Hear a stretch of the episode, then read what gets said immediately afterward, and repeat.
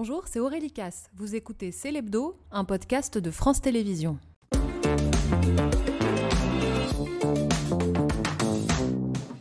Rebonsoir, bienvenue dans C'est l'Hebdo, la suite, une, une émission que nous plaçons sous le signe du défi ce soir avec les deux comédiens Vincent Dedienne et Emmanuel Seigné pour leur nouvelle pièce de théâtre. Nous recevrons aussi la vice-championne du monde d'apnée Alice Modolo. Nous accueillons Emmanuel Seigné et Vincent Dedienne. Bonsoir. Bonsoir. Bonsoir. Bonsoir. Bonsoir à tous les deux. Bonsoir. Emmanuel, vous êtes une magnifique et émouvante Marilyn euh, dans la pièce euh, Bungalow 21 qui est en ce moment jouée au théâtre de la Madeleine. Vous jouez aux côtés de votre sœur Mathilde Seigné qui elle incarne Simone Signoret. Vincent, on a hâte de vous voir dans le chef-d'œuvre comique de la biche Un chapeau de paille d'Italie au théâtre de la Porte Saint-Martin. Ce sera à partir du 27 septembre. On place cette émission sous le signe du défi. Est-ce que ça vous convient? Du- Oui. Oui. Vous de vous toute façon, si ça ne nous convient pas, vous n'allez pas, changer toute la ligne éditoriale. Non, mais est-ce que vous vous lancez vraiment un défi? Oui, absolument. Ouais. Enfin, c'est- oui, Ouais. c'est vrai qu'incarner Marilyn, enfin en ce qui me concerne, c'est un vrai défi. Je suis un peu protégée parce que je suis française, donc déjà c'est faux. C'est une Marilyn française. Mais oui, bien sûr, c'est un défi. Et incarner un chapeau de paille, c'est un défi? Bah, le vrai défi, ce serait que j'incarne Marilyn Monroe. Ah oui, Ça, ça oui. serait. Peut-être plus tard. On se demande si on a eu raison de vous réunir euh, ce soir, si ça match entre vous, comme sur les sites de rencontres. C'est le match match pas d'Eva Rock. Ah ouais.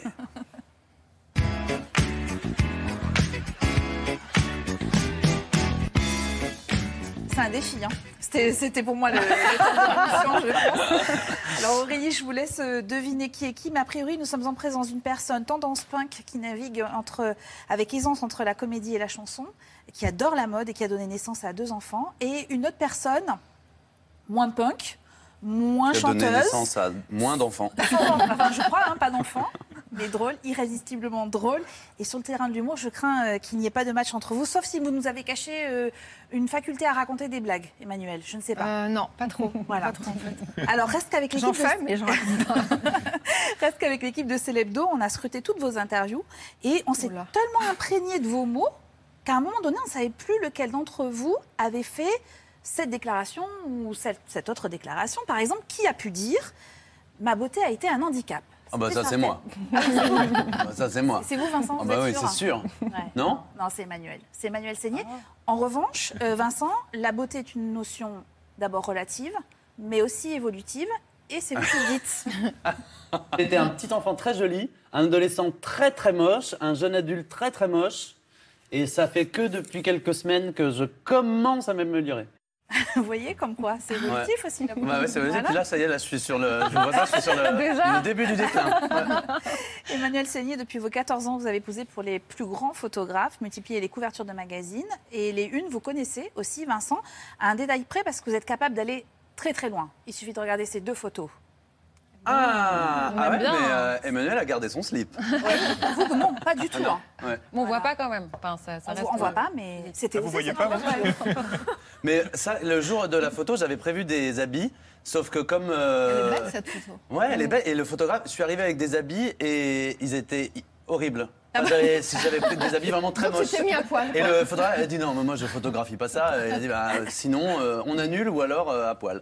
Donc on a fait à poil. Et ça fait une très belle photo. Ouais. n'empêche que pour tous les deux, vos corps et vos voix sont vos outils de travail.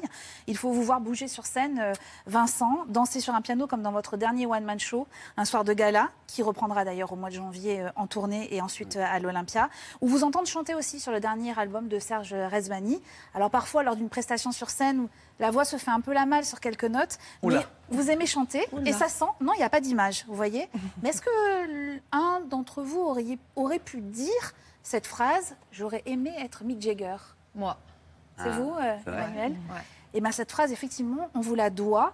Vous adorez danser, comme le leader des Rolling Stones, et vous défendez sur scène vos albums, que ce soit vos albums solo comme les Et dans la, dans la pièce, je chante aussi. et vous chantez et vous dansez aussi. Oui. Euh, sur scène, on vous a vu euh, défendre euh, vos albums solo comme euh, le sublime Dingue. Vous avez aussi défendu euh, cet album que vous aviez fait avec le groupe L'Épée. Et puis, ouais. parfois, vous posez votre voix alors sur des airs plus rock et puis sur des mélodies plus tendres. Et en 2014, on vous découvrait aussi dans un autre registre. Patchouli, pas de gaz, le guide du routard dans la poche. Hare Krishna, mort, cheveux et né, oreille percée. Tu vas voir qu'à tous les coups, il va nous taper 100 balles pour se barrer à Katmandou, au Népal, avant qu'il ait pu dire un mot. J'ai chopé le mec par le paletot. Et je lui ai dit, toi tu me fous les glandes, puis t'as rien à foutre dans mon monde. Arrache-toi de là, t'es pas de ma bande, casse-toi du pu et marche à l'ombre. C'était un hommage à Renaud pour Oui, un album ouais. euh, spécial. Et alors là, ça match entre vous. Je viens de vous entendre chanter aussi, euh, Vincent, sur Elle cette est bien, chanson. cette chanson. Ah, mais elle doit être dure à chanter, non? Ouais. Elle est très dure, ouais. Ouais. Et vous cultivez tous les deux, en tout cas, une forme de nostalgie. Vous n'avez pas peur de regarder dans le rétroviseur. Qui a pu faire cette déclaration d'après vous? Je trouve que l'on vit dans une époque qui n'est pas du tout amusante. Heureusement qu'on s'amuse quand même. C'était sur Europe 1. Oh bah vu la pauvreté du lexique, ça doit être moi. Alors, Comme il y a deux fois le mot amusant. Non? Non, c'est Emmanuel. Ah merde, c'est Emmanuel. C'est Emmanuel, Vincent. Mais enfin, je sais pas si pauvre, attention, parce qu'il y a quand même une. Mais, mais Vincent, vous avez dit, vous, en revanche, Moi, qu'est-ce que j'ai dit ça Moi, je suis, cela dit, je suis hyper d'accord avec Emmanuel. Et vous avez dit ça aussi. Un jour, quelqu'un m'a dit, tu es une vieille âme. Oui, c'est vrai. Je ne sais pas si Emmanuel, vous l'auriez dit ça aussi. Euh, je sais pas. Oui, Vous l'avez souvent répété en interview, euh, Vincent. Oui, tu sais, c'est la sensation d'être né euh, trop, trop tard, ou d'appartenir à une époque qui est un peu révolue, Oui, c'est ou vrai. euh, que notre âme est, plus âgée que notre âge biologique. C'est vrai. Et alors d'ailleurs, au panthéon de vos actrices préférées, euh, Vincent de Dienne, vous citez entre autres Simone Signoret, dont euh, nous allons euh, reparler euh, dans cette interview, pendant que vous, Emmanuel Seigné, vous aimez les films de Casavetes portés Ouais. par euh, Gina Rollins, Ouais, par exemple. Ce sont ces deux femmes, en, l'occurrence, ce sont des femmes fortes. Est-ce que vous iriez jusqu'à dire que l'époque manque aujourd'hui de ce genre de personnalité? Ou c'est un discours trop passéiste de Ben, ma part? en fait, en fait, je pense que l'époque est comme l'époque est très lisse.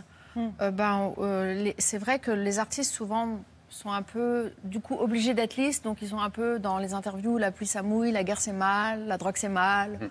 Enfin, dans un truc vachement politiquement super, correct.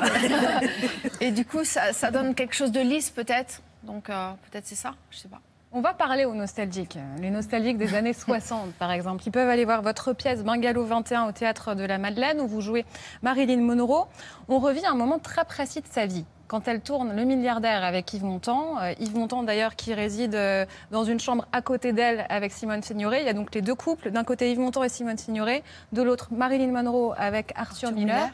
Ils se voient souvent, ils s'entendent bien, trop bien peut-être. Ouais. On avait jusqu'ici des photos où on les voyait euh, dîner les à quatre, quatre, des oui, photos qui oui. sont mythiques. Grâce Oui. à vous, on plonge, dans, on plonge dans ces photos. Qu'est-ce qu'on voit? On voit un triangle amoureux ou un carré amoureux? Bah, au, dé- au début, c'est un carré amoureux. Euh, assez vite, dans la pièce, Arthur Miller quitte Marilyn et il part à Dublin. Euh, donc, ils se retrouvent à trois. Euh, donc là, c'est un triangle. Après, Simone gagne, gagne l'Oscar. Elle, elle part faire un film en Italie. Ils se retrouvent tous les deux. Il se passe euh, ce qui s'est passé. Et puis, Une euh, liaison amoureuse voilà. Et puis, euh, donc, la pièce parle de ça, de, de tout- de toute cette histoire. Vous êtes fasciné par cette histoire depuis un moment, je ne sais pas depuis combien de temps, mais on sait qu'il y a j'ai 9 toujours ans, vous avez dormi dans cette chambre, dans le bungalow oui. 21. Moi, j'ai toujours été fascinée par Marilyn Monroe parce que c'est une, art- une actrice qui me touche beaucoup, euh, de par sa, sa vie, sa fragilité, son. Qu'est-ce qu'il y a de Marilyn en vous d'ailleurs? Je sais pas. C'est c'est pas. euh, c'est pas trop à moi de le dire, mais. euh, Mais quand vous dites que vous êtes allé dans, dans cette chambre, pourquoi vous vouliez aller non, dans, je suis pas allée dans cette chambre. dans le fait, oui, 21 j'ai dormi dans cette chambre, mais c'était un hasard. C'est-à-dire que j'étais dans une chambre dans cet hôtel qui, que je trouvais trop petite. Et donc, j'ai demandé à être surclassée. Et un jour, pour me faire une surprise, ils m'ont dit Ah, on, vous a, on vous a mis dans le bungalow de Marilyn euh, Monroe. Et en fait, j'ai pas dormi de la nuit. Ah, tu m'étonnes. Parce que c'était tellement puissant que j'ai redemandé le lendemain de retourner dans ma chambre. Quoi. Vous vous emparez d'elle, vous vous emparez euh, de sa gestuelle, de sa sensualité, sa façon si particulière euh, de se mouvoir. Pour bien se rendre compte du défi immense que vous vous êtes lancé, on va revivre une scène, une séquence, euh, quand elle souhaite Happy Birthday euh, au président Kennedy. C'était deux ans plus tard, en 62. Happy birthday to you. Happy birthday, Mr. President. Happy birthday to you. On voit toute l'attraction qu'elle exerce sur tout le monde. Je suis persuadée que même les chaises étaient émues euh, à ce moment-là. Comment vous faites pour euh, être sensuelle sans être vulgaire? Parce que c'était ça, Marilyn. Euh, Quelle question? Ben, Je pense qu'en fait, ce qu'elle avait, c'était vraiment un côté très enfantin et qu'elle essayait pas justement d'être sexy. Elle l'était tout simplement. Et euh,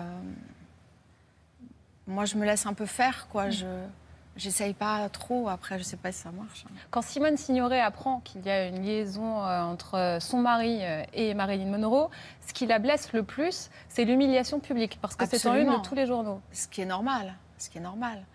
C'est vrai que euh, l'adultère, ça a toujours existé, mais c'est vrai que quand tout le monde est au courant, c'est affreux, quoi. Donc, euh, oui, bien sûr, c'est Et ça. elle n'en veut pas à Marilyn. On l'écoute. Vous Oui. dites par exemple, elle n'aura jamais rien su euh, de mon chagrin ce soir 12-62.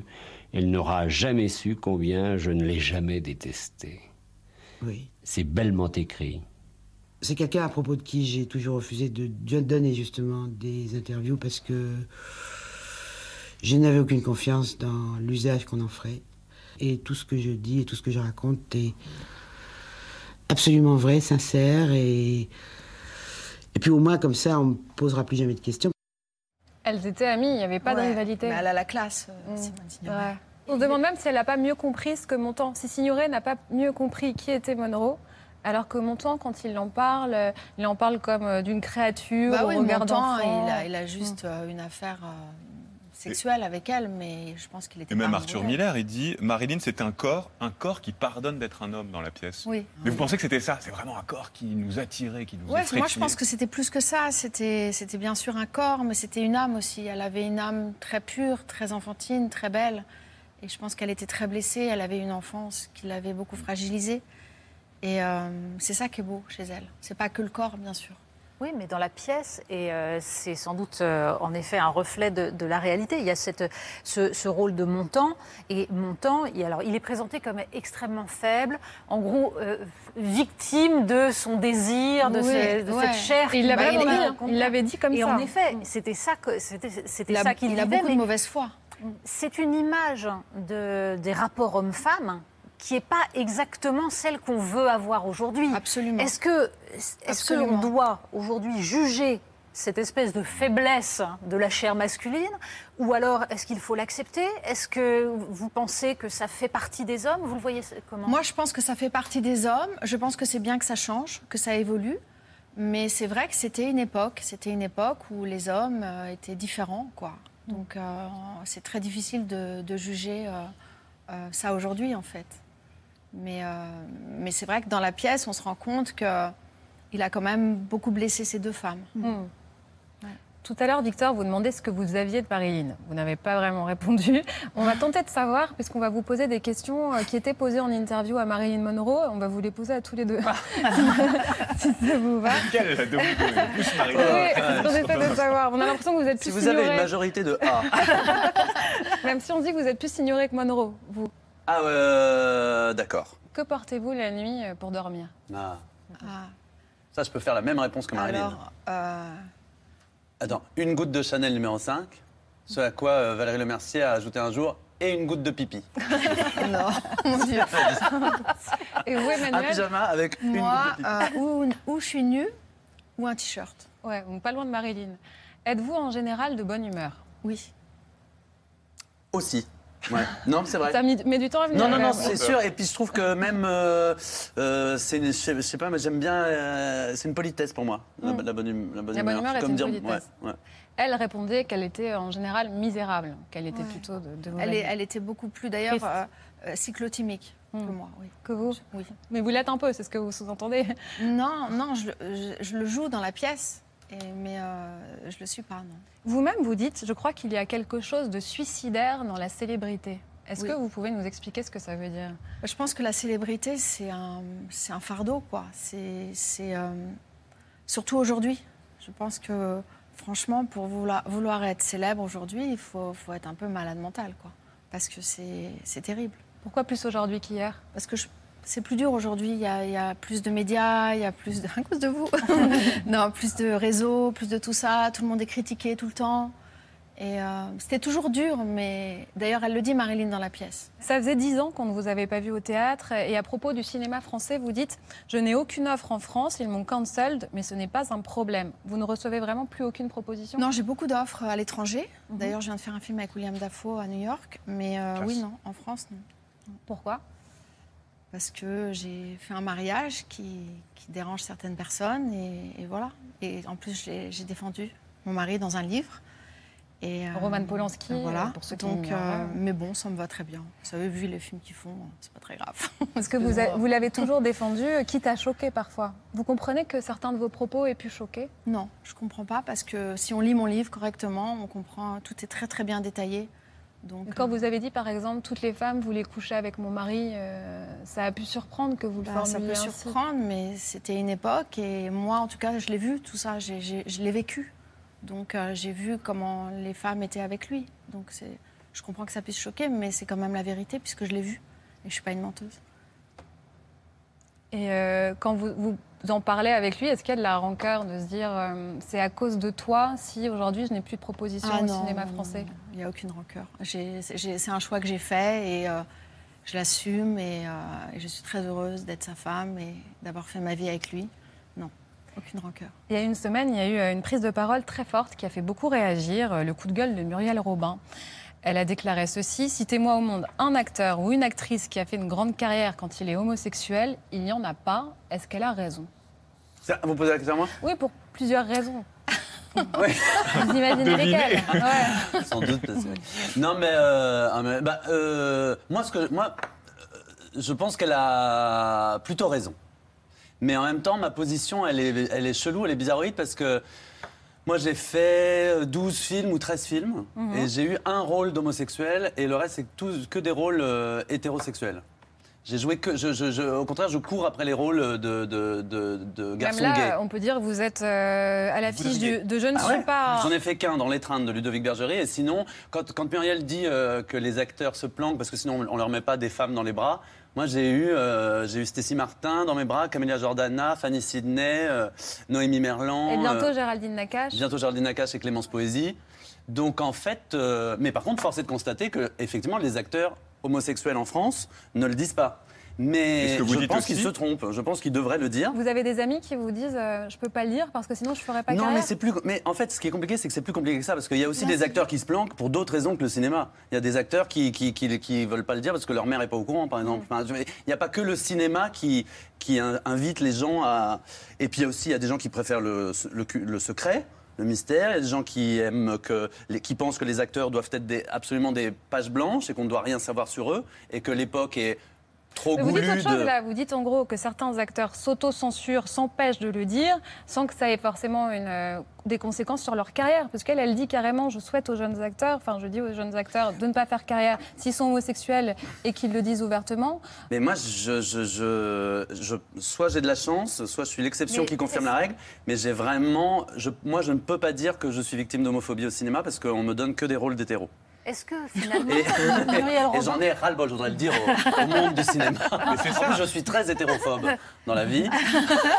Peut-être qu'il manque des rôles d'homosexuels au cinéma, hommes et femmes. Alors en fait, c'est ça aussi que vous sous-entendez. Si j'en ai peu joué, c'est qu'ils sont peu, ils ou elles sont Hmm. peu représentés dans le cinéma oui. aujourd'hui. Ben, oui, bah, de toute façon, les minorités. Mais c'est vrai euh, qu'on a tendance à mettre les gens dans des cases aussi. Mais après, en plus, je pense que c'est pas la même, euh, c'était pas la même chose au moment où, où Muriel a commencé sa carrière aussi. L'époque, moi, je, je, je pense que l'époque s'améliore là Mais à ce j'ai- niveau-là. J'ai l'impression qu'en fait, euh, elle mêle la question de l'orientation sexuelle et la question de savoir si on est désirable. En fait, ce qu'elle pointe, Mais c'est le femmes, fait. Oui, elle parle des femmes. Eh oui. Elle parle des femmes et elle dit en gros, quand on est une femme pour faire du cinéma, il faut être désirable, il faut être sexy. On moi, en revient pense- à la question de Mais ça Marilyn. dépend des C'est pas forcément de l'homophobie. Non, C'est mais moi, je Oui, pense mais ça dépend, des, des femmes. non, ça dépend des fois parce que justement, parfois d'être sexy, c'est un handicap aussi.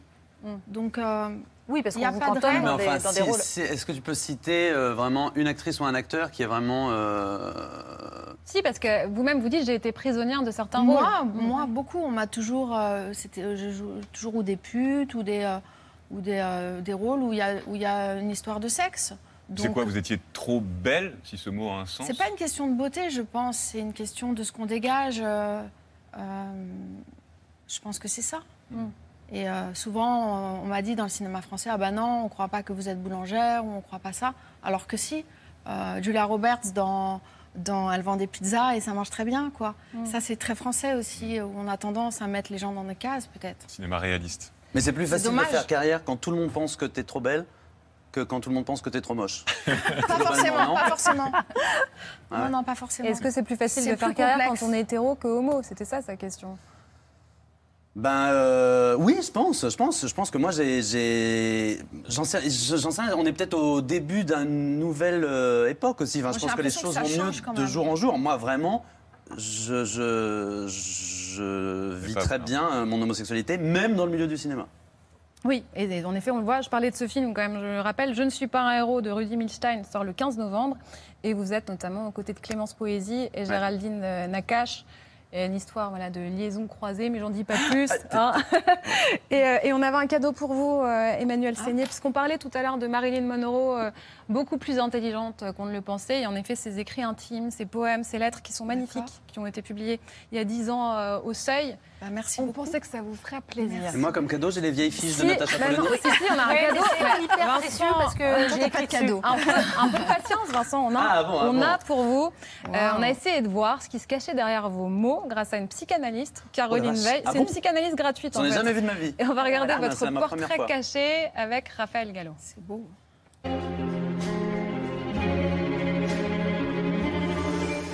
C'est le bazar dans ma tête, c'est ça, c'est ça que vous voyez, c'est que un peu vous voyez un peu mon grenier mental. Ça j'aime bien.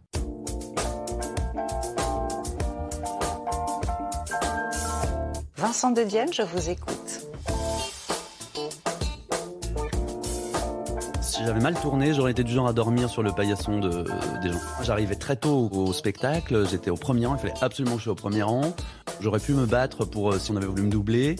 La mère de Vincent de Dienne était éducatrice spécialisée et les enfants dont elle s'occupait prenaient, selon Vincent de Dienne, hein, c'est lui qui le dit, beaucoup de place. Est-ce qu'il n'a pas cherché par la suite à compenser, à vouloir avoir la première place? Ce qui est sûr, c'est que quand il dit qu'il euh, il était capable d'attendre toute la nuit pour être au premier rang, ça, je le crois. Il voulait être vu, il ne voulait pas être dans la foule anonyme, tout comme il se serait battu si on l'avait doublé. Il revendique cette place pour laquelle il a lutté. Ça révèle une problématique infantile de la place qui est toujours à l'œuvre aujourd'hui. C'est vrai que je trouve qu'on ne s'en remet jamais de son enfance, même si elle est heureuse en fait. C'est quand même quelque chose dont il faut s'exiler un jour et, et cet exil-là est, je trouve, vraiment euh, pénible et, et douloureux et est un arrachement et bon. Bah, L'arrachement qu'emploie euh, Vincent de Dienne, c'est un verbe fort. hein. C'est un verbe qui implique la douleur. On arrache un pansement. Après, il parle aussi d'exil. Donc on voit que réellement, le passé, pour lui, c'est un sujet. Et ce passé, c'est ce qui le réconforte, c'est ce qui le rassure. Tandis que le futur, c'est toujours la grande inconnue. On ne maîtrise pas. Et ne pas maîtriser, je crois que c'est ça qui lui fait peur.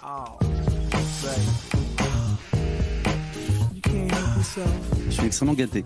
Je sais pas pourquoi. Je, je- me sens très chanceux. euh, C'est un peu flippant parce que j'ai un peu la théorie de la facture dans la vie. L'idée que quand on meurt, on est à zéro en dette et en bénéfice.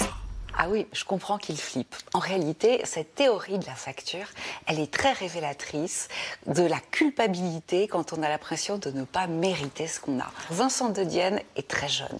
Il a l'impression que la vie lui a fait tout un tas de cadeaux incroyables. Des parents adoptifs formidables. Il a connu des succès, il a l'amour du public, il a rencontré des gens merveilleux. C'est tellement, c'est presque trop. Il oublie qu'il a travaillé, il oublie qu'il a lutté, il oublie que c'est pas venu tout seul. Mais quand même, est-ce qu'il va pas payer? C'est l'idée du châtiment divin. Alors moi, j'ai une question pour vous, Vincent. Quelle est la place que vous vous donnez aujourd'hui? Quelle est la place que vous vous donnez aujourd'hui? C'est extraordinaire. Euh, quelle est la place que je me donne aujourd'hui? Euh, sais rien, C'est dur ça comme question. hein, C'est une question à un million.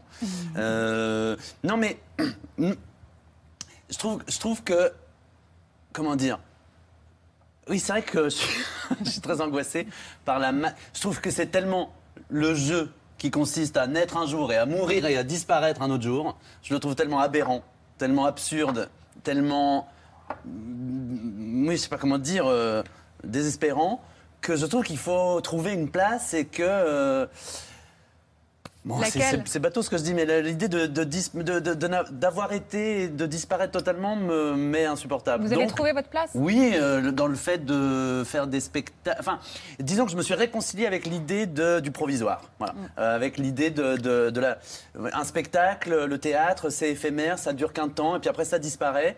Et j'y ai trouvé du, du sens euh, comme ça. Et vous Et vous sentez cette coupable théorie- de réussir, pardon? Oui. De laisser une trace, en fait. En fait, pas, pas tant que ça. Non, non. Non, parce que le théâtre, ça laisse aucune trace. Ça existe le temps de la représentation et puis c'est fini quand, euh, le, quand les gens partent, c'est fini. Et à reproduire cette petite magie et ce- ça tous les soirs, euh, bah, ça, va mieux. Votre théorie de la facture nous intrigue euh, quand vous dites Mais en gros. très judéo-chrétienne, elle est absurde, cette euh, théorie. C'est-à-dire que tout va bien, donc il va forcément se passer quelque chose de mal. Vous vous dites ça tous les matins? Non, bah, pas tous les matins, hein, pas, pas quand je me rase. mais euh, mais c'est vrai que c'est bizarre. Dans, c'est quoi C'est dans Chronique d'un été de Jean Rouche, je crois. Il y a une dame qui est interrogée. Il, il demande qu'est-ce que le bonheur dans la rue comme ça. Et puis il y a une dame qui dit eh, non. Il Edgar avez-vous été heureux avec Edgar Morin, ouais. Voilà, c'est ça. Et il y a une dame qui dit oh, j'ai eu du bonheur, j'ai eu du malheur, j'ai eu un petit peu de tout. Il faut bien partager. Une chanson de Vincent de. ouais. Et Vincent Delerme l'a mis dans une Ouais. chanson. Belle. Vous jouez aujourd'hui Fadinard dans un chapeau de paille d'Italie, d'après Eugène Labiche. Ce sera à partir du 27 septembre. C'est un vaudeville, une course-poursuite autour d'un chapeau de paille qui vient euh, d'Italie. Bon, vous a- n'êtes pas obligé de le dire comme ça. euh, si vous trouvez ça grotesque, fallait pas m'inviter. Il y a 18 co- autres comédiens, trois musiciens. Comment moderniser euh, ce classique? Vous allez chanter, je crois. Ah bah, déjà, Feu Chatterton, il y a des chansons dans la pièce. Bah, en général, quand les gens montent la pièce, ils enlèvent les chansons parce que c'est vrai que ça, ça- ça- on ne sait pas quoi en faire et puis euh, les acteurs chantent pas tous bien. Et là, euh, François a demandé à Feu Chatterton de faire la musique. Donc d'un coup, les chansons, elles deviennent des, des morceaux de rock. D'un coup, ça se transforme en concert de rock. Ils ont écrit des trucs, ils sont trop sympas. En plus, ils sont là tous les jours pour nous faire bosser, pour nous faire chanter et tout. Donc Ce sont des dialogues chantés? Non, c'est des chansons. Vraiment, euh, c'est- c'est le, enfin, l'histoire continue, mais en chanson, le temps de euh, quatre, euh, quatre refrains, quatre strophes. Et après, moderniser la biche, c'est pas tant la question, parce qu'en fait, euh, les œuvres d'art qui traversent les siècles, les chefs-d'œuvre, ils sont modernes. S'ils ont, si, si ce sont on des chefs-d'œuvre. Molière. Le texte est hyper moderne. hein. Ouais, Oui, c'est hyper moderne, c'est hyper drôle. C'est une comédie, ça va à 1000 à l'heure, c'est une espèce de cavalcade dans tout Paris pour trouver un chapeau de paille. Et puis, euh, ce qui est très moderne, en revanche, c'est d'être 22 sur scène, parce que ça, ça n'existe plus. Euh, Plus aucun théâtre n'a assez d'argent pour faire euh, travailler 22 personnes. C'est vraiment un spectacle de troupe. 22, il y a 22, 22 stars du théâtre public euh, qui sont extraordinaires, qui ont accepté de venir faire un rôle euh, secondaire ou, ou plus, plus petit, euh, juste parce que c'est Alain Françon et que c'est un, un des derniers grands maîtres du théâtre contemporain. Et c'est votre visage qui est en couverture, qui est, en- qui est à la une de, Oui, de on l'affiche appelle du ça une affiche. Ouais. Oui, c'est- oui. Quand même, c'est- Oui, ça fait de la pardon, pression, Vincent. quoi. Oui, bah oui, mais ça, c'est le problème de la, de, de- de- de la promo. Du star Mais ouais, voilà, ouais. Euh, il y a quand même tous les noms, et puis il y aura d'autres affiches avec les autres personnages, parce que vraiment, on est 22, il y a trois musiciens en live qui font la musique. Mais si ça marche pas, c'est à cause de vous. Ouais. Voilà. Bah, ça, c'est- c'est bien. Ça, ça, c'est la théorie de la facture. voyez. Non, mais en même temps, C'est c'est. belle l'affiche d'ailleurs. Qu'est-ce qui vous plaît là-dedans? Parce que on, on a dit le texte est extrêmement moderne. Ouais. Vous parlez de la musique, mais sur le fond, ça reste un ressort extrêmement ancien. C'est une histoire de cocu. C'est une histoire de cocu, mais la biche est meilleur et plus grand sociologue que Feydeau sur les, Bien sûr. les, les- les histoires de cocu, parce que c'est une histoire de, de cocu et de, de- oui, de- de- d'adultère, mais il oppose avec vraiment beaucoup de férocité le mariage, l'adultère, les gens de la ville, les gens de la campagne, les gens qui ont le pouvoir, les gens qui l'ont pas. Enfin, en fait, quand on creuse, bah, et là on creuse parce qu'on est avec Alain Françon qui est un, un grand, un grand esprit et, et- et qui est très intelligent. Donc on a creusé quand même ces thèmes qui sont plus, euh, ouais, plus, euh, comment dire, plus euh, Profond. profonds Oui, et c'est- c'est pas cruels. juste de la farce. C'est pas juste de la farce. Et, après, c'est ex- on cherche le rire quand même, hein, parce que c'est vraiment une comédie. Mais ce que ça dit est assez euh, saisissant d'acuité, et même au- encore aujourd'hui. Vous avez parcouru du chemin quand même euh, jusqu'à Et aujourd'hui. puis pardon, je vous Oui. coupe pas, pardon Aurélie. Ouais. Je vous coupe parce que je, je, vous- supporte pas. Parce que coupez-moi. que vous allez encore faire, vous avez parcouru du, du chemin. Mais non, pas du tout, justement. Non, mais ce qui me plaît surtout, c'est de faire du théâtre et de partager la scène, parce que je trouve que c'est vraiment ce qui rend euh, meilleur. Le théâtre, par rapport au cinéma ou par rapport aux autres choses que je peux la faire, troupe. rend meilleur. Tous- tous les soirs, tu dois progresser, tu dois être meilleur que la veille, et tu progresses que en étant un bon partenaire avec des gens, en partageant le plateau, en étant à l'écoute. Ça soigne. Et vous ne Voilà. croyez pas que c'est aussi, euh, vous croyez pas que aussi, euh, l'art qui nous rend meilleurs et qui nous offre aussi notre... Pardon, ça peut paraître un peu béni oui ce que je dis, mais qui nous offre en tout cas un autre regard sur le monde. Et en tout cas d'être plus tolérant. Moi, je trouve que quand on va voir une expo, Ouais. c'est une ouverture sur le monde et sur les autres. Quand on va au théâtre aussi. Bon, De toute façon, tout ce qui nous fait lever le nez de notre iPhone 12 Ouais. est une, ouais, va- nous rend meilleurs, hein, Ouais. globalement, non? Vrai. Je voulais quand même parler de votre premier spectacle, parce que là, on voit le dernier. Vous êtes en, en une, vous êtes, euh, c'est vous qui euh, incarnez un chapeau de paille d'Italie. Est-ce que vous vous souvenez du tout premier spectacle? Euh, Que j'ai fait quand Ouais. j'étais tout petit? Ouais. Oui, j'ai joué un castor, je crois. Mais j'arrivais en faisant une roulade. C'était un ragondin, non? Ah, c'est- je crois que c'était un. Ouais, mais je préfère- Il y a que deux pièces, en fait. Dans les médias, je préfère dire que c'est un castor. Ouais. Et la première fois où vous avez fait rire les autres Un ragondin hétérosexuel déjà à l'époque. Vous voyez comme quoi? Comment la première fois que j'ai fait Ouais. rire les gens? Euh, Non, je me souviens quand j'étais tout petit, un jour, je suis tom- euh, je faisais une promenade avec euh, mes parents, puis mes- ma, ma- ma tante euh, et mon oncle, et, un- et je suis tombé. Et j'ai fait exprès de tomber. Et ils ont ri et ils se sont dit qu'est-ce qu'il est maladroit et, tout ça, et je me suis rendu compte qu'en fait on pouvait, on pouvait agir sur les gens, on pouvait provoquer, euh, on pouvait manipuler les gens et, et leur faire croire que- et les faire rire et je voyais ces- les visages s'illuminer et je me suis dit ah j'ai un pouvoir euh, La, sur le monde. la suite, c'est que vous réalisez votre rêve d'enfant. Je me demandais, vu qu'on a dit que cette émission était sous le signe du défi, quel serait euh, l'ultime défi que vous pourriez vous lancer euh, tous les deux? S'il y en a un ou un rêve? Est-ce que vous voulez que je vous fasse, que je sois hyper bon partenaire et que je vous fasse une belle transition pour la suite de l'émission Moi, ça serait vraiment de faire de l'apnée. On n'y est pas encore, on en est le- Et vous, Emmanuel C'est trop Euh, intime ou vous pouvez nous le dire Euh, Je sais pas, moi je suis assez contente euh, avec ma vie et mon travail. Après, euh, juste continuer à faire des belles choses, quoi. Mais euh, j'ai pas de, de rêve absolu. Contrairement à vous, Vincent, euh, enfin non, Victor, pardon. Vincent. Donc moi, je suis pas salarié dans l'émission. Là, ce sont vos collègues droite. Victor de Quiver adore l'époque. Il la décode toutes les semaines. C'est l'air du temps.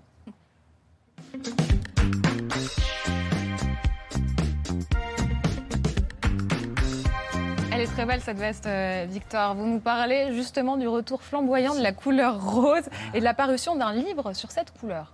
Le rose est partout. Et moi aussi, Emmanuel Seigné, j'ai voulu rendre hommage à Marine. Alors je me suis habillé un peu comme elle, vous savez, dans ce grand film Les hommes préfèrent les blondes. Qu'est-ce que j'avais pas fait là? Depuis ce matin, on me juge. Eva m'a pris pour Camilla tout à l'heure dans Non, les loges. le chapeau de Camille. Le chapeau de Camilla. En même temps, je comprends. Un garçon qui porte du rose. c'est louche. D'ailleurs, pourquoi est-ce que le rose est tout le temps associé à la féminité et au féminin?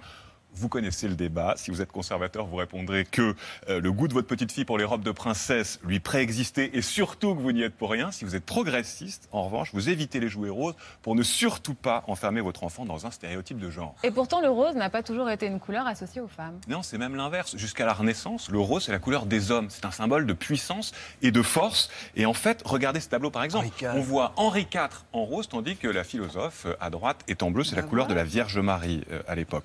Tout va changer au XVIIIe siècle, siècle à cause de cette femme, la marquise de Pompadour. La maîtresse de Louis XV ne veut pas laisser la puissance aux hommes. Alors un jour, elle décide de choquer et elle va s'habiller en rose. Stupeur et tremblement à la cour. Et comme Madame de Pompadour est autant admirée que détestée, le rose va se teinter symboliquement de futilité, de manigance et de fausseté. Ça a l'air de rien, dit comme ça, mais ce paradoxe, cette guerre des roses, pourrait-on dire, se rejoue sans cesse. Dans l'histoire, les femmes cherchent régulièrement à s'émanciper grâce à la couleur rose, couleur qui se retourne finalement contre elles. Et c'est particulièrement vrai avec Marilyn Monroe. Bah, dans les années 50, le rose, c'est la couleur dédiée aux femmes au foyer. Euh, elles sont idéalisées dans l'Amérique d'après-guerre. Et là, patatras, les stars de cinéma vont utiliser cette couleur pour brouiller les pistes. Dans Les hommes préfèrent les blondes, encore ce film, on voit une Marilyn provocante et puissante. Elle danse, elle chante face à une douzaine d'hommes à ses pieds. Et pourquoi pas? Mais dans son livre, Rose, Kevin Bidot s'interroge. Marilyn s'affranchit-elle vraiment avec cette robe rose fuseau ou se soumet-elle au contraire au regard masculin qui la réduit à un simple objet de désir? Et cette histoire se répète une nouvelle fois avec le film Barbie, par exemple. Sous prétexte de nous faire passer cette poupée pour une égérie féministe, le studio renforce le stéréotype d'une femme forcément blonde, sexy et aguicheuse, le tout bien sûr pour vendre des jouets. Résultat, le rose est devenu la couleur associée au sexe. Le téléphone rose, Rose. ou celle du célèbre bouton rose, celui qu'on évoque lorsqu'on parle du clitoris. Emmanuel Seigné et Vincent de Dienne, sans transition, êtes-vous Ça te fait plutôt rose Barbie? Est-ce que vous êtes rose Barbie, rose robe fuseau ou téléphone rose? C'est quoi votre Moi, j'aime beaucoup le rose. Oui, mais lequel? Euh, Barbie. J'aime beaucoup le rose, Barbie. Barbie, ok. C'est oui, c'est vrai que c'est trop beau. Moi, c'était ma Ah, couleur préférée quand j'étais petit. Trop Vous êtes beau. plutôt téléphone rose, je suis sûr, Vincent de Dieu. Moi, je suis, je suis- Ouais, je suis- ouais, je- bon. j'y passe mon temps. Ouais. je le relance, je cherche à le relancer. Mais vous n'avez pas été très courageux, Victor, parce que vous n'avez pas tenté un rose quand même. Il est. C'est vrai, à peine, c'est vrai que c'est pas eu votre. Euh, le rose, c'est très élégant. Oui. Comme ça. Oui, c'est le rose de ça, dire, vous va va très très bien. On a un autre cadeau pour vous, Vincent Dodienne, puisqu'on va maintenant plonger à 100 mètres de profondeur grâce à une femme extraordinaire, la vice-championne du monde d'apnée, Alice Modolo. Bonsoir Alice Modolo. Merci de venir nous voir. Vous êtes le défi incarné, la première française de l'histoire à avoir franchi la barre mythique des 100 mètres en apnée. Vous êtes vice-championne du monde, vous avez tenu 2 minutes et 56 secondes sous l'eau et obtenu ainsi la médaille d'argent. Est-ce que vous pouvez nous faire revivre ce, ce moment de l'intérieur, nous expliquer ce que nous voyons, comment ça se passe étape par étape? Juste prendre mon pouls régulièrement hein, moi, pendant, pendant l'interview. je vais- Ça m'angoisse complètement. Allez-y, Alice. Euh, bah, juste avant de partir, en fait, on, on- on- respire, on met toute notre attention sur la respiration, ce qui nous permet de nous calmer de plonger à l'intérieur de nous. Et c'est un peu comme si tous nos sens étaient en éveil. On se calme et on est prêt à partir seul au fond de la mer, sans respirer, dans le noir. Et, c'est une aventure assez incroyable. Et en fait, on se sent euh, libre et vivant. Et après, on remonte et on n'a qu'une seule envie, c'est de le partager. Vous allez trop vite. Que se passe-t-il quand vous êtes à entre 20 et 30 mètres? Vous avez une nouvelle technique à ce moment-là. Alors, entre 20 et 30 mètres, en fait, euh, je, je suis obligée de palmer pour m'arracher de la surface. Et à 30 mètres, la pression, elle est aussi euh, dense. euh, Enfin, la pression est tellement importante que je deviens aussi dense et lourde qu'une pierre qui coule. Et j'ai plus besoin de palmer pour, euh, pour descendre. Et je me laisse complètement couler, attirée par les abysses. Et, et c'est assez enivrant.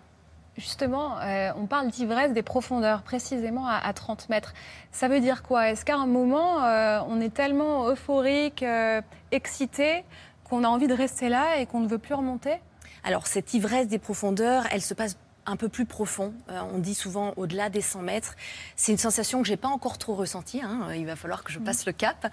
Euh, c'est plutôt une, un peu une perte de vigilance. Euh, le temps euh, n'a plus d'importance, mais, mais on sait bien quand même que qu'on n'est pas dans notre, euh, dans notre environnement et qu'il faut qu'on remonte. Vous flirtez avec la mort?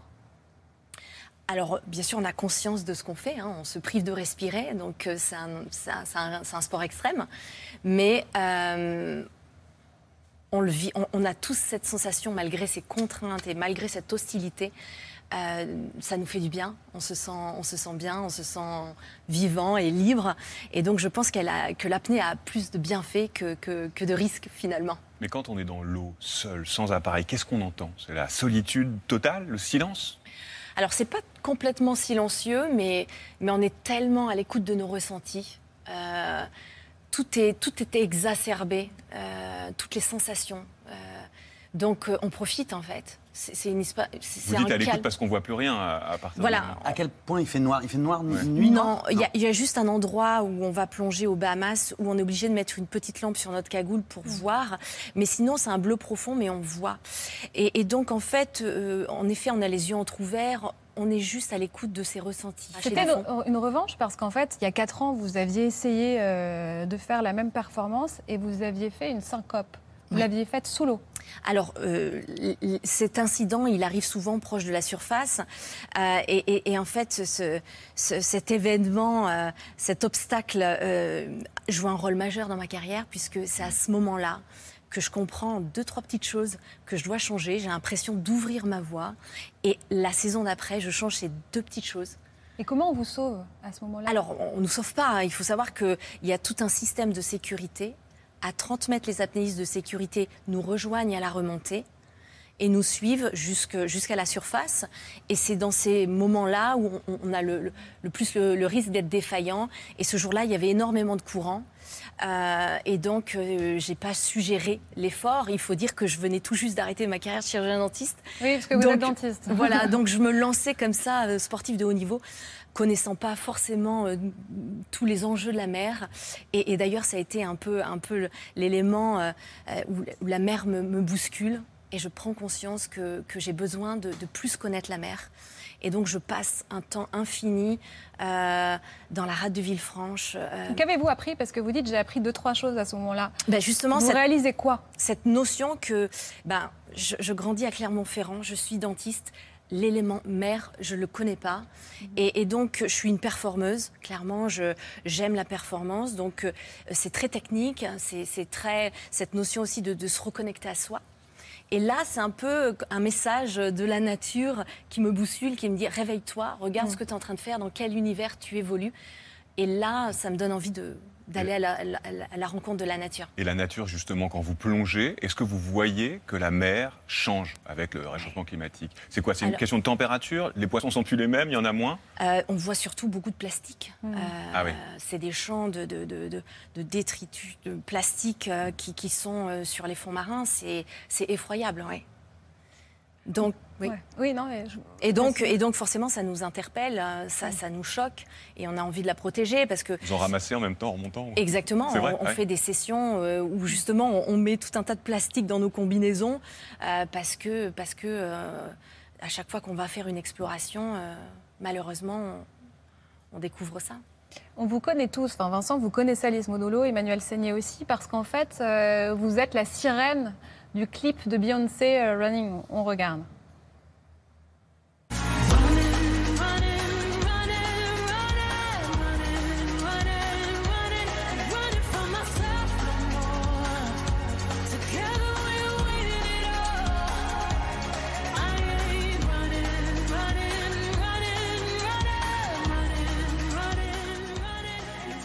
C'est pas vraiment le clip, mais on on l'a revisité à notre façon. Ça s'est fait comment? Vous avez rencontré Beyoncé? Alors pas vraiment. euh, en fait, moi, je suis à mon cabinet dentaire. C'est une période où j'avais arrêté la- la compétition. Et euh, on me téléphone et on me dit bon, est-ce que tu es prête pour partir en Polynésie Euh, Et là, je me dis bon, bah pourquoi pas Là, je suis dans la monnaie. Franchement, je suis à Clermont-Ferrand. Clermont-Ferrand. je suis en train de vider un bridge. Je Mais par contre, on, euh, voilà, je- on, on mesure pas l'enjeu de, de me faire courir la tête à l'envers. Et on va dans une passe où il y a beaucoup de courant qui aide euh, euh, mon collègue à courir au fond de l'eau. Mais moi, au contraire, ça me fait euh, euh, basculer à droite, à gauche, et on comprend qu'il faut me sortir du courant. En tout cas, moi, je leur dis, sans appui, je ne peux pas courir euh, la tête à l'envers. Alors, c'est beaucoup plus que nageuse synchronisée qui, qui fait un mouvement, qui reste sur place. Moi, ils veulent que je cours. Je leur dis, écoutez, il faut... impossible. Impossible. Il me faut une petite résistance. Et là, on a l'idée de me ligoter les deux pieds avec du fil de pêche. Et c'est un apnéiste de sécurité qui va me donner euh, le tempo pour que je puisse avancer un pied après l'autre. Et, et ça reste un souvenir forcément mémorable. J'ai juste une question, euh, parce que je suis à peu près dans le même état d'angoisse que Vincent de Dienne. Quand je- pour le dire simplement, quand je regarde un film catastrophe, je suis en train de me dire, moi, je suis la première à crever dans cette situation. Donc, est-ce qu'on peut s'améliorer? C'est-à-dire, est-ce qu'on peut apprendre? Est-ce que si euh, vous m'expliquez, je peux à un moment survivre dans la scène où il faut passer sous l'eau dans le film? Bien sûr. Et c'est ça l'enjeu. C'est que moi, j'étais euh, personne lambda. Justement, j'ai pas un passif de Vous sportive. n'êtes pas sportive Pas du tout. Et, et donc, je découvre ça en parallèle de mon un métier. Euh, bien sûr, je suis attirée par le potentiel du corps humain, mais, mais je prends ça, c'est un sport passion que, que je découvre très tard, à 23 ans. Et, et j'ai rien de, de- de tout ce qu'il faut, hein, pas sportif, pas aquatique, pas de grande capacité pulmonaire, et pourtant je suis douée. Et là, je comprends qu'il y a autre chose, et c'est cet aspect mental euh, et le souffle. Et pourquoi c'est pas mixte alors comme Et l'envie, discipline, si c'est un aspect mental? Bah, C'est pas mixte? Il n'y a que des, que des femmes non, non, non, Les on- records mais- sont- Oui, mais pas ensemble. On mélange pas les genres. C'est pareil. Ah, ça y est. Ouais. Bah, il faut dire quand même que les hommes ont cette, cet atout majeur d'avoir des capacités euh, pulmonaires plus importantes et pour aller plus profond, comme on a besoin de compenser nos oreilles, il faut de l'air pour Mm. aller euh, équilibrer nos tympans et c'est une limite majeure. Mais sinon, on a montré les femmes que justement avec d'autres aptitudes, notamment le mental, mais aussi la fluidité. euh, moi, c'est vrai que quand j'ai vu un apnéiste descendre, quand on le voit descendre, vous l'avez vu à l'image, euh, on ne bouge pas. On est très concentré, l'attention joue énormément. Euh, donc c'est, c'est- et, et la flexibilité par rapport à cette pression qui nous écrase. Donc voilà. Le prochain défi, c'est euh, descendre en apnée la flamme olympique dans les eaux de Villefranche-sur-Mer le 18 juin prochain. Est-ce que vous êtes prête? On a, c'est déjà arrivé au JO de Sochi, il me Elle semble. va s'éteindre. C'est caduque votre projet. On voit les images de 2014. Elles ont, elles ont déjà été immergées, euh, en effet, et donc euh, même à Sydney, dans- sur la grande baraille de Ouais. corail. Et donc, euh, moi, je leur laisse l'aspect technique. hein. Euh, moi, je, je- je vais la- l'immerger euh, dans les profondeurs, et euh, j'espère que voilà, elle s'éteindra pas. On vous suivra, mais c'est magnifique comme défi. Ouais. On passe justement au journal olympique.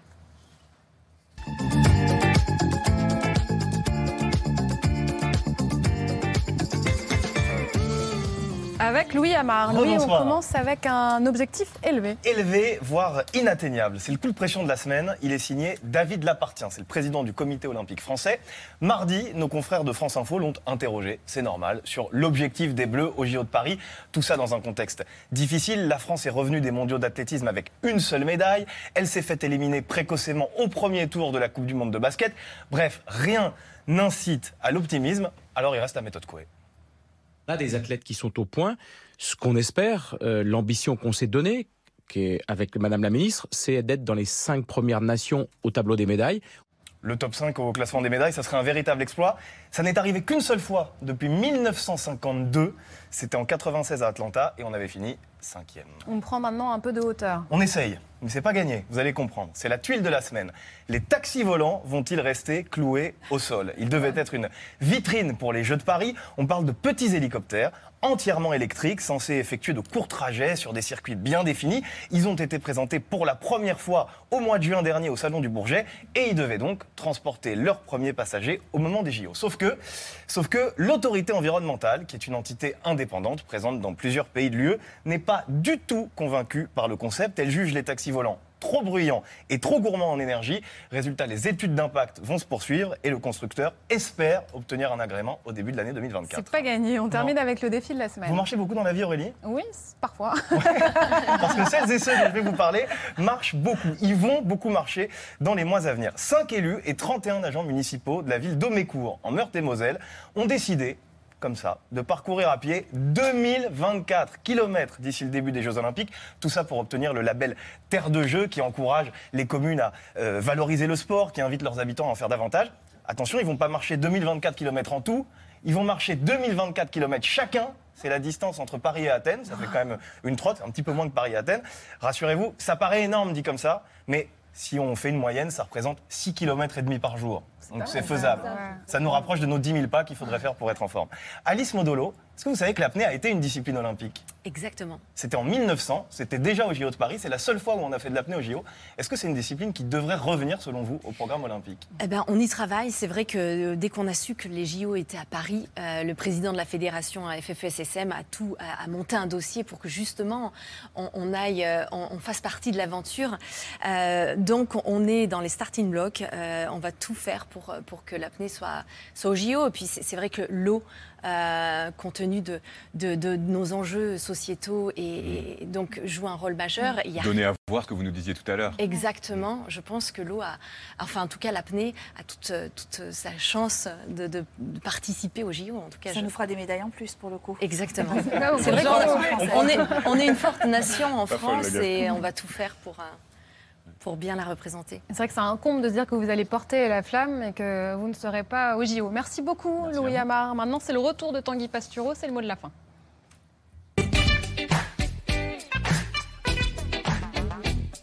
Bonsoir. Bah oui. Ah, vous savez, c'est pas facile de, de devenir une légende. Alors moi, j'essaye. hein. Dans les loges, je prends des poses glamour, je me déplace avec grâce, je jette des regards langoureux à la Lorraine Bacal. Bon. Puis un technicien arrive et me dit, Pasturo, tu te sors les doigts, tu vas en plateau. Bon, et là, je passe de Lorraine Bacal à Tanguy Bancal. Je, je veux dire, qu'est-ce que j'ai de moins que Marilyn, à part euh, tout? Hein Qu'est-ce qui définit le fait de devenir une légende? Disparaître? Bah non, sinon on aurait tous des posters de Cécile Duflot. Euh, avoir une vie déjantée? Euh, Prenez Marilyn. Une existence chaotique, c'est la star qui a ingéré le plus de médicaments au monde. C'est quand on lui a dit qu'elle serait payée au cachet qu'elle a voulu devenir actrice. Et tout le monde se souvient d'elle. À mon avis, ça tient aussi un petit peu au fait qu'elle était américaine. Je veux dire, le Bungalow 21 du Beverly Hills Hotel, rien que le nom fait rêver, quoi. Moi, une nuit, j'ai occupé la chambre 44 de l'hôtel Baladin de Sablé-sur-Sarthe. Bon, bah, je sais qu'Emmanuel Seigné va pas jouer mon rôle au théâtre. quoi, hein. La moitié de la soirée, essayer de capter le Wi-Fi, euh, là-dessus, t'écris pas une pièce. Quoi. Alors, Marilyn continue à fasciner. hein. L'an dernier, Netflix avait sorti son biopic intitulé Blonde, parce qu'elle était blonde. Voilà, c'est tout bête. Hein, si ça avait été le biopic de Natacha, ça serait appelé Gel Fixant. Euh, si ça avait été celui, d'Alain Juppé, ça serait appelé Bon, du coup, on fait comment pour le titre? Et la sensualité de Marilyn, vous voyez, c'était aussi sa lenteur. Il faut du temps pour faire monter l'érotisme. Là, j'ai trois minutes, je pars sur des vannes, mais laissez-moi une demi-heure. Mais France 5 nous bascule à 2h10 du matin. Ah, mais on n'a plus le temps d'être érotique. Tiens, une fois dans l'escalator du métro, je me suis mis au milieu, euh, en me passant la main sur la nuque, en disant J'ai chaud. Mais les gens m'ont marché dessus. Et à l'anniversaire de Macron, tu peux plus chanter Happy Birthday. Ah non, si t'as pas Aya Nakamura qui débarque à fond en faisant Ah Manu Jaja Bobo. Mais le président, il se barre, quoi. Rapidité, productivité, mais oui. De toute façon, on se doute qu'un homme qui a pour proche Bayrou et Elisabeth Borne, il a tiré un trait sur l'érotisme. Non, ça, ça doit être chouette d'être au théâtre, je veux dire, ensemble, quoi. Emmanuel avec sa sœur, hein, à faire en famille, c'était soit ça, soit tenir un bar tabac. Bon. Euh, Vincent De Dienne, avec 18 autres comédiens sur scène, plus 3 musiciens, 22 en tout. C'est le Big Bazar de Michel Fugain, mais avec des gens propres, quoi. Partager la recette à 22, c'est à ça qu'on reconnaît les gens de gauche. Un mois sur scène, je suis seul. Alors d'accord, c'est moins marrant, mais c'est moi que vous voyez passer en G7 Business hein, quand devant le théâtre, vous faites du stop. Alors Vincent vient de Macon, mais il a une vie de star américaine. Quoi. Il sait tout faire, euh, one man, cinéma, théâtre, il danse. Vous allez devenir une légende. hein, et un jour, Netflix sortira Brun, votre biopic, ou, euh, ou Gris Blanc, si vous tardez un peu à entrer dans la légende. Et on n'est pas forcément prisonnier de l'endroit d'où on vient. Alice, vous êtes apnéiste et êtes à Clermont-Ferrand. Voilà, ça revient à être né en région PACA et à être communiste. Quoi. Alors, quand on parle d'apnée, on a tous en tête le nom du grand champion. Hein, Fabrice Lucchini, euh, qui arrive à parler 17 minutes sans reprendre son souffle une fois. Euh, vous, un jour, vous avez rencontré Jean-Marc Barr, autre légende, hein, euh, celle du Grand Bleu, le film Le Grand Bleu. Alors, qui raconte l'histoire d'un- déséquilibré, un malade, hein, euh, qui se lève à 1h10 du matin et part retrouver un dauphin à la con, alors que dans son lit, il y a Rosanna Arquette.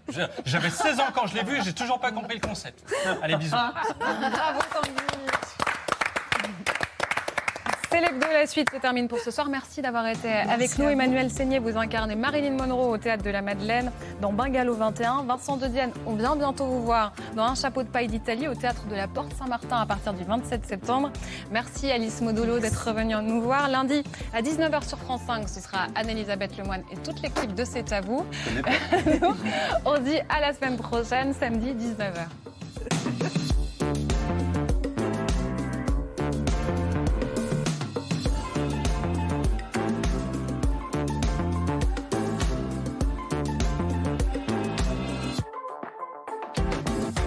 C'était Célébdo, un podcast de France Télévisions. N'hésitez pas à vous y abonner. Vous pouvez également retrouver les replays de l'émission en vidéo sur France.tv.